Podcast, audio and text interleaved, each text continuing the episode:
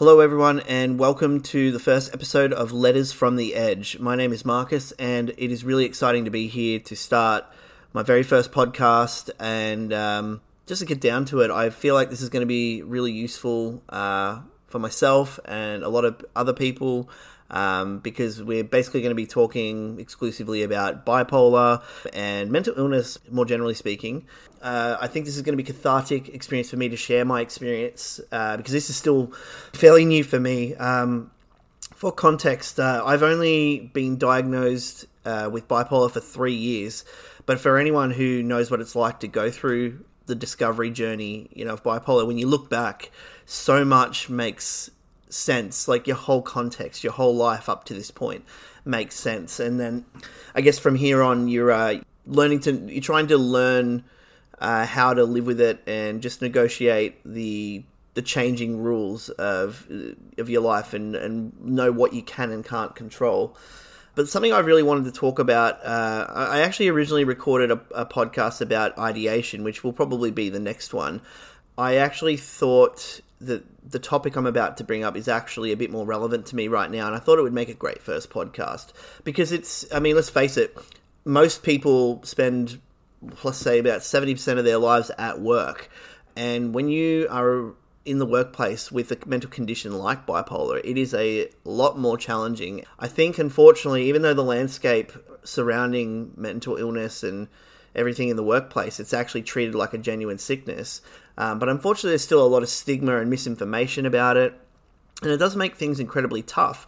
And that's just from the external side of things. For inside, I can tell you firsthand, and, and probably true for most other sufferers, that it's incredibly challenging to continue being in a workplace, especially because you're racked with like guilt, um, feelings of inadequacy when you have episodes and, and you know that you are struggling and potentially in your own mind putting stress on your co-workers and the employment itself you know it, it is challenging. So i thought that this would be a really good topic to start with. In terms of my career goals i mean i anyone who knows me knows that pretty much since i've been eight, eight years old i wanted to be a writer and that has never changed. I read my first stephen king it's uh, at eight years old, The Stand, despite my um, mum not wanting me to pick up that book from the secondhand bookstop, um, from the sorry the marketplace, and I basically was big jump from Goosebumps to, to Stephen King, and I missed a lot of the subtext at that time. But you know what?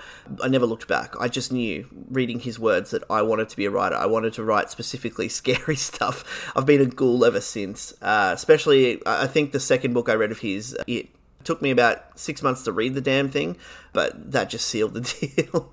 so I've wanted to be a writer that entire time, and I've actually been published eight times, or nine if you count the republishing of one of my stories in a best of collection with my publisher. It's all very fairly small chips at the moment, um, and I'm still working on new stuff. But that is my dream career, and I think you'll find creativity among bipolar people and mental health, uh, uh, mentally ill people is actually very, very common. But I also live in reality, and I know that you can't expect to make money off that, at least not straight away. And it takes a lot of work and a lot of persistence. And unfortunately, bipolar tends to be a very inconsistent uh, disease. You know, you can be very focused and um, energetic and motivated, and then when you have your depressive phases or your, your even just your baseline mid phases, you've just yeah, your commitment to things can be a bit sporadic. So you know, I when I landed in the last two years my job full time in a bookstore, I couldn't think of anything better for me. Like I get to share my passion for literature, for the arts, and I can tell you one of the most satisfying things about my job is you know be able to share like people uh, asking for recommendations. Now I don't know if you guys know the state of bookstores in 2023 or even for the past decade or two, but since 2008, when a lot of the bookstores were closing down, they uh, at least with the major book chains and stuff, because they pretty much are the the ruling class now of bookstores. There's very few independent bookstores that can stay open for long the long duration. You know, there's very there's very few bookstores that have dedicated horror sections now. So one of my big thrills is being able to find and even order those books in knowing I can sell them to our customer base and getting people converted, you know. I feel like the big bookstores now I don't think there's a market for it and they have to blend it in with other genres and it's it's to me it's just not right, but that's just I'm a bit biased about it. So being able to share that passion for people who come in going, "Hey, have you got a good book recommendation?" and sharing something that I know I've read and that I've loved and them coming back to me going, "Oh my god, Marcus, that was amazing! Thank you so much. Have you got any more recommendations?" That is so satisfying. It is, it is the next best thing to being on the shelves. So it's a great job for me in theory, but just like all, a lot of my other jobs, and this is a recurring thing that comes up with me every few years, I end up struggling through all the jobs I've had, and I become really, I don't know, cynical, bitter and, and just frustrated. I think frustrated is probably actually the better word. Bitter does not quite so much. I mean, I've worked in some pretty toxic environments, and it has become been on account of bosses that, again, prior to the diagnosis, who were not treating me well, and I wasn't able to really have an explanation for how I felt or why I was sort of this tit for tat, you know, cause and effect um, between myself and, and employees and, and my management. I now know obviously that bipolar is in that mix, and, and so sometimes I'm reacting to things, but then other times I've caused things by my erratic behavior. So having that clarity now, knowing what it is, can help me be a bit more conscientious, but it's not completely foolproof. Even with medication and uh, what's the word I'm going to use? Holistic kind of activities I do, like you know meditation, mindfulness practice, um, those sorts of things. They're not foolproof. They don't always work. So you know it's always going to be an obstacle in any job at the moment, you know, working full time, being a fairly recently divorced uh, single dad now, it is quite challenging to have a good work life balance. And despite how much joy I get more often than not from my job, there are mundane elements to it. It's a retail job. Uh, you have KPIs to meet. You um, have long days where it's just it's some days it's, at the moment it's very quiet and it's very boring. There's only so much to do, and I I have a real distaste for pointless busy work, you know, like or double handling of things. When I know, hey, tomorrow we're getting a delivery, why would I go and put extra stuff on the shelf? You know, that like just literally fight to fit stuff on the shelf when I'm, I'm gonna need the room anyway, and I'm gonna take it all off again tomorrow. Like that sort of stuff drives me insane. And when you talk about it to people they sort of look it, oh, but you know, that's the job. I'm like, it just seems really stupid to me.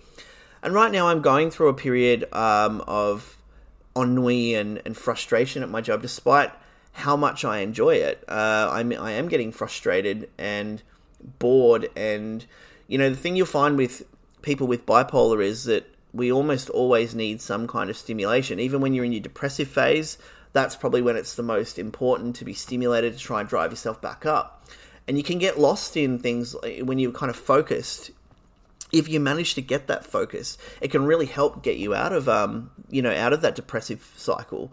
But unfortunately, I've been struggling with that lately because you know I'm like a lot of my things that I would could be focused on, like my KPIs and particular kinds of sales. I'm just not interested. I'm, and it doesn't help that I'm actually well, we I'm technically in management, um, I'm the 2IC at my store, but I'm not actually, we're not actually called managers. We're actually a f- more or less, um, I, I, jokingly call it uh, glorified night watchman. You know, we have some power, but very little. And unfortunately, that kind of having that sense of, you know, I don't really have all that much authority to do or change anything or to sort of it it, frust- it becomes frustrating. So I'm like, well, why am I here? Why am I killing myself doing this job, working 40 hours a week, um, stressing myself out because I'm trying to you know lead by example, and, and and I am actually a very high KPI achiever. Even when I'm not trying, I seem to do really well. I've always been a bit of an overachiever. But this is one time where it's not for that external validation. It's purely just because I love sharing my passion with books. So it's it's a good fit. And you know, that high energy, when you are motivated, when you're in a hypomanic phase, especially, achieving the goals and the KPIs, it happens so organically, it's ridiculous. One of the perks of my job is getting vouchers every month um, from hitting certain KPIs to um, get basically free books and you get the books discounted, which is even better. So I get more, even more bang for my buck. And having that happen when I'm already organically feeling high and everything, it's so good But then, you know, when I'm even in the lower mood that I've been in for the last few weeks, possibly even a couple of months since my um, my true full blown hypomanic phase that I was the first one I was ever able to identify myself um, and and mitigate. That only happened in the last two months, and um, so that was a big achievement in itself. But of course, I had not experienced the, at least consciously, the big crash that came afterwards. So the last couple of weeks, especially, but the last two months in general, have been fucking hell because I've been on that downward turn, and even going in for a nine-hour day when is nothing. I mean, there's jobs to do, but when I've got nothing to do and I've done everything I need to do, I'm frustrated. I'm bored. I'm not stimulated, and I need that stimulation. I mean, I'm a creative stuck in a non-creative job, so I have to find things to focus on and obviously like because of the distaste i have for those more mundane double handling and busy work you know that doesn't in my mind really need to be done other than just to look busy it does wear on me. And i feel like a cop out very often saying that you know. I know that in reality i just have to do what i got to do you know. I want to get paid. I want to continue to be stable for myself for my mental health ongoing and for my kids. You know i've got people relying on me I feel guilty. I think more than anything by not like I don't feel guilty so much for you know when it's there's nothing to do than me not actually going ahead and, and pretending to be busy. But I do feel guilty when I'm stressed, when I'm feeling down, and obviously my, I mean, when you've got bipolar, what's coming off you, you know, that idea of the aura, man, it is. I know for me, man, when I'm when I'm happy, my my energy is it is um, everyone else is bouncing off the walls sympathetically. You know, they're even when I'm a bit much for them, I can feel that their energy's higher. But when I'm low, mate, you can fucking feel it. it is like a black hole. You know, just pulling you down, a, a tide, and yeah, it is very like it just sucks everyone else down and you try to stay up i definitely am aware of it these days i'm very self-aware and i try to bring myself up and i try to joke about things but there are times like in the last i mean there was two days this week that i worked and I just could barely lift my head. I just was struggling. I just didn't want to talk to anyone.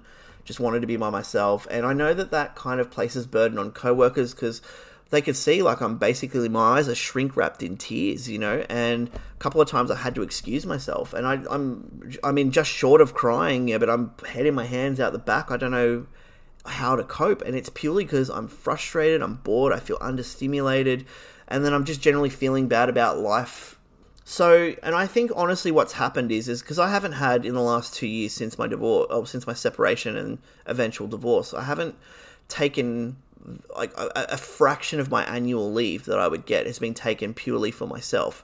The rest of the time, it's been for when kids are sick, when I didn't have enough sick leave to cover it, and that is one thing you I, that I do feel really guilty about is when I'm really struggling. Look, I take a sick day. Like I, I, I, that's what it's there for. Mental health, despite what a lot of people will say and, and think in the privacy of their own minds, mental health is a true sickness issue, and I'm really grateful that workplaces in Australia are starting to come around to that. But there's that stigma still, and just that guilt that comes with that knowing that stigma's in the background. You know, I, and I also worry about my performance. You know, I'm not turning up, and you know, if I'm not turning up to work, you know, my stats would be going down. I'm, I'm a manager that's taking a lot more time off. And I'm really lucky that I have a really supportive boss and I communicate openly with him. He checks in with me. Um, I, I, try not to let it become an excuse or uh, too often. But if he knows I'm going through a bit of a thing at, at any given time, like he's very supportive, and I'm really lucky it's just been that lately I have been the stand in boss because he's been away at another store helping it get up to speed and, and get up to where it needs to be. So I've been in a privileged position to show my, my management chops. But to be honest, I mean, I don't want to be a full time manager. Uh, I don't want the, all the responsibility to be on me because not because in an if I didn't have bipolar, I would love that. That would be a career trajectory going upwards, you know. But I just right now I am I just don't think that's on my trajectory at all because I that's not my goal in life. I want to make the creative stuff happen, and I have to be realistic about it. Of course, you know. I, I would would have I would think I've always been a dreamer, regardless of the bipolar in the mix. So I think basically a combination of being put in that extra stressful position temporarily, those associations of guilt that come even without the depressive episode, but then the depressive episode on top, and not having a true holiday really, I only have only had one two day holiday away in two years that was purely for me. I've still had my kids. I've even that one where I, t- I went away. I took them with me, and it wasn't particularly. It was the first. It was the first holiday I'd had with the kids since being being single, and it was very stressful. It was a totally new experience. It wasn't like just taking them to the park or out for dinner, which was stressful enough for parents, let alone parents with bipolar. So I think that I've. It's not even just about you know, I need stimulation, the job sucks, I hate it now. It's nothing like that. I don't hate my job. I definitely love my coworkers and I'm in a really pretty positive environment for the most part, despite it being just typical re- retail. But I think I'm just burnt out. And when you've got bipolar in the mix, you need to take that seriously because, you know, it, it can make what would be a typically a typical cycle go on for longer or be more severe. But I also think that by uh, sorry burnout can be a sign for anyone that we need to examine the conditions um, of our life and, and of the workplace and, and sort of weigh up the pros and cons. I know for myself, at the moment, I'm weighing up look, I've almost finished my degree. My degree is in writing and, and publishing, and you know it's going to be hard to find something new, and it's scary. Like I, I mean, I I always say to people, it's almost a bit of a catchphrase based on a line from um from an emo band. You know, I'm I, I always feel like I hate the idea of chasing safety, um, but in in a way I I crave safety. I crave that structure, and I crave that I crave that consistency and reliability of having a full time job. I've never had until now a forty hour a week full time job, and even though the pay sucks, and I will say that it really isn't worth the squeeze, despite the fringe benefits and being surrounded by a, a thing that I love. It's you know it, when you when I'm in a good place, you know the job does not feel like work. I get to talk about literature and books and authors and all that stuff. But you know you have to look at the physical and emotional symptoms and, and take it seriously and that's especially true of people with mental illness. We need to really not just get lost or you know have a, depressive episode and then go oh well i'm back to normal now i, I have a, a, tendency to do that i'll wait till things get good again. I'm like oh no i love my job again. It was just that. It's like no if it keeps happening and it always does with my jobs it comes in cycles i'm just lucky that this is one of the few jobs i've had that it happens a lot less with. But i realize that you know long term this kind of work isn't going to be particularly good for my mental health.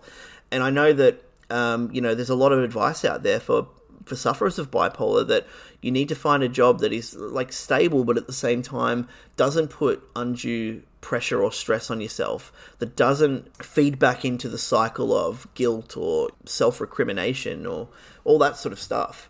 We need to find something that is more conducive to our condition. So, I mean, if I didn't have kids, going to part, finding another job in like I hate the idea of going back to dead end work. I mean, I've done it with Aldi, and that was oh fuck. That's where dreams go to die, man, my friend. In my humble opinion, even though it pays well, it was hell for me. But like having a job where you don't have to think about it after the fact, you can just go do it and go home, and it's over. And you know, work have a better work life balance. That is really good. I mean, you'd still be a creative stuck in a shit menial job, but at the same time, you can have that space to breathe. So the the meniality and the and the boredom of it is minimal. But I've kind of got a perfect storm uh, currently um, of you know long hours, stressful kind of job because I am in a leadership role. Which you know, I often think I know I'm a good leader and I can really lead by example, and I'm a good salesperson. But it you know, sometimes I think, man, I'm I'm the wrong candidate for this job. Someone else should be doing this. You know, I again that could link to self esteem and guilt, um, not just in the depressive cycle, but overall how a bipolar person views themselves historically. And look, I have a lot of practice that gets past this shit. You know, uh, mindfulness practices like meditation and grounding exercises, like focusing on your breathing, eating on your break consciously like doing your activities consciously when you're speaking to someone like really focus and fixate on what you're saying like take the time to do it slowly and do it with purpose don't just say random things and those things help ground me and they do make depending, regardless of what phase I'm in, you know, the the uh, the, the manic phase or the depressive phase, it does help ground me and it, it settles me. It puts me in a more balanced place. But that doesn't fix everything, and it doesn't always work. I mean, in the first topic I recorded about before I had my technical issues, I was talking about suicide ideation and how it's a very normal experience for people on almost uncannily so for people with bipolar. And I wanted to talk in that episode about how um, there's so much stigma about it because we can't talk about it. We can't talk about as casually as we feel it. All the I mentioned in there, like all the exercise, you could have the best medicine course with your best relationship with your therapist and your family and everyone be understanding. And you can do all these sort of self-help holistic exercises like I do and that I rely on almost exclusively. And it won't work. 99% of the time it does but that 1% that cripples you it doesn't work. So you know you're going to have to find jobs that or or try and find concessions in your workplace to make life bearable because like we are facing a real um, a real sickness. It's a sickness of the mind, and that is probably more debilitating simply because it does have an effect on the body. It does have ripple effects in every other part of your life, be it your romantic life, your relationship with your kids and your family. You know, so communication with your employer specifically is so, so important. And I'm really blessed that I have a manager that I can talk to who will listen to me and not judge me. And knowing your rights within the workplace, you, you, sick there's a lot of, I mean, I've worked jobs so often where you know you've made to feel guilty for taking a sick day. And like you know fuck i was talking to my friend last night like who works on the trains. You know she has been on the train getting transported to her starting point on her route for like like an 8 hour day or whatever. And she suddenly felt the trots you know fucking stomach pain like oh shit. And it was just that sudden. And it does happen. And mental health is no different you know, I've woken up sometimes and I'm trying to get out of bed and get past the grogginess and the brain fog, and then within half an hour, my the depression is so crippling that you just can't function. I can barely barely get the kids ready to go to school a lot of the time. And then you got to go to work and deal with not customers for nine hours and, and trying to sell and meet KPIs and lead your team, and it's fucking tough.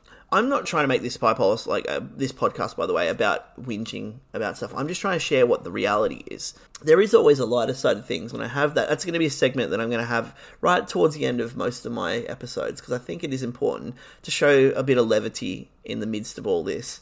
But to get back to the topic, uh, knowing your rights is so so important. You are allowed to take sick days. From what I understand legally, uh, you are allowed to take a single sick day and not need a certificate for it. Um, I'm lucky enough that if be, and if you're in a part time and full time role, um, you have the benefit of having paid sick leave. And I know in Victoria, I don't know if it's come into effect yet, but I know that casual sick days, uh, paid sick days, are now coming, going to be a thing, and that's amazing. And I, I, I have to make sure people who are suffering with any kind of mental illness, particularly bipolar, because it's the one that I know, do not be afraid to take those days. You are legally backed. And if you ever are unfairly dismissed, there are, you know, unfair dismissal claim. You can make an unfair dismissal claim with fair work, you know. And that is really important to know that you have people that have your back. Especially if you have a relationship with doctors and your and your management is aware that you have a mental health condition.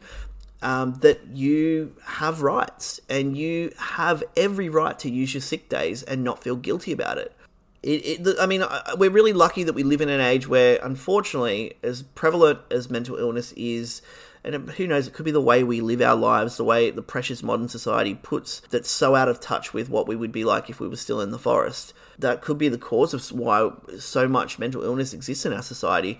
Um, and we're lucky because of its pre- prevalency. You know, the workplace attitudes, especially from corporate, are becoming, at least officially, you know, more tolerant and more accommodating.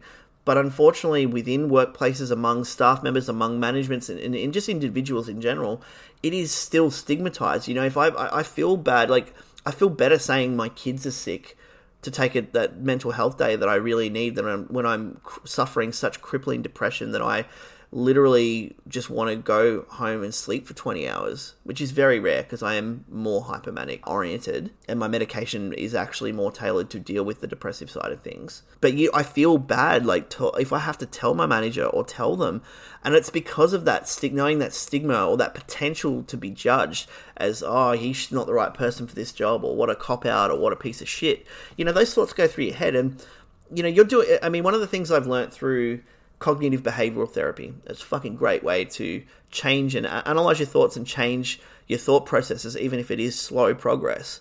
You can't necessarily get into the minds. You're not a mind reader, so you can't you can't know for sure what people are thinking. But we do know that the stigma does exist, and you know we just have to trust that.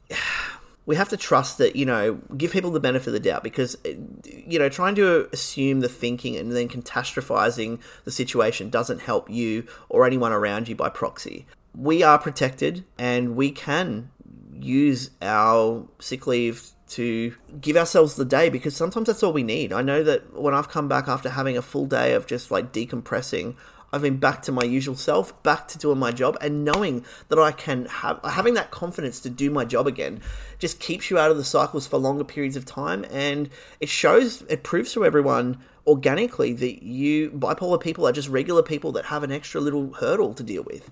We are good employees. We, in fact, we're very motivated when the going is good. Um, and we just like everybody else, we have those lower points. It's just that our lower points are often a lot lower than and disastrous and more chaotic than other people are used to in their own lives. And now for the lighter side of things. Bipolar in the workplace might be difficult to uh, to deal with for your coworkers and for yourself, but you know what? There's our advantages to it. The benefit is you're highly energetic, and if you work in a sales job like mine, you can convince people to buy things. And in my case, it's nothing smarmy. It's purely that I'm able to get people who come in for a romance book, especially like all these young people coming in for all their trashy, toxic romance stuff that's been trending all over TikTok. So, you know, convincing the lemmings to, instead of going over that cliff, to come over to the cliff that I'm uh, peddling, that being the one towards horror. And I talk about it with such passion and enthusiasm, and I know that is infectious, and that's what gets them. And you know what? I mean, there's definitely worse things in the world. I mean, yeah, they've come in looking for a particular book that they want to read just because everyone else is reading it, and I'm getting them to read something potentially a lot better, even if it's taking them out of their comfort zone, even if it's um, not their usual cup of tea. And you know what? That works for me too, because at the end of the day, um, that side benefit I told you about, where I get vouchers at the end of the month for doing a really good job on my KPIs you guys are fueling my book addiction. So you know what? I'm going to take it. You know, the flirtiness that comes inherently to um, bipolar, the ability just to walk up to people and make instant friends, um, to share that passion and that energy, that has a place in the workplace, in certainly in my job and similar jobs. Um, so it's not all doom and gloom, guys. There is so much value to a bipolar person in a workplace and it doesn't even have to be what they can do and how they perform. It's purely that they are another one of us. I mean, what am I saying? They're we are people just like you. We are feeling and thinking. If anything, we're overly thinking and feeling type people, and we are great to have as friends, as lovers, as workers we shouldn't be devalued just simply because of a condition that is merely a hurdle in life and in all the micro environments. Together, we are always better, and with a little bit of empathy, with a little bit of more destigmatization, a bit more awareness in the all aspects of our lives, we can do better together. So let's walk, keep walking that edge together, guys. Thanks for tuning in, and we'll catch you next time. Bye.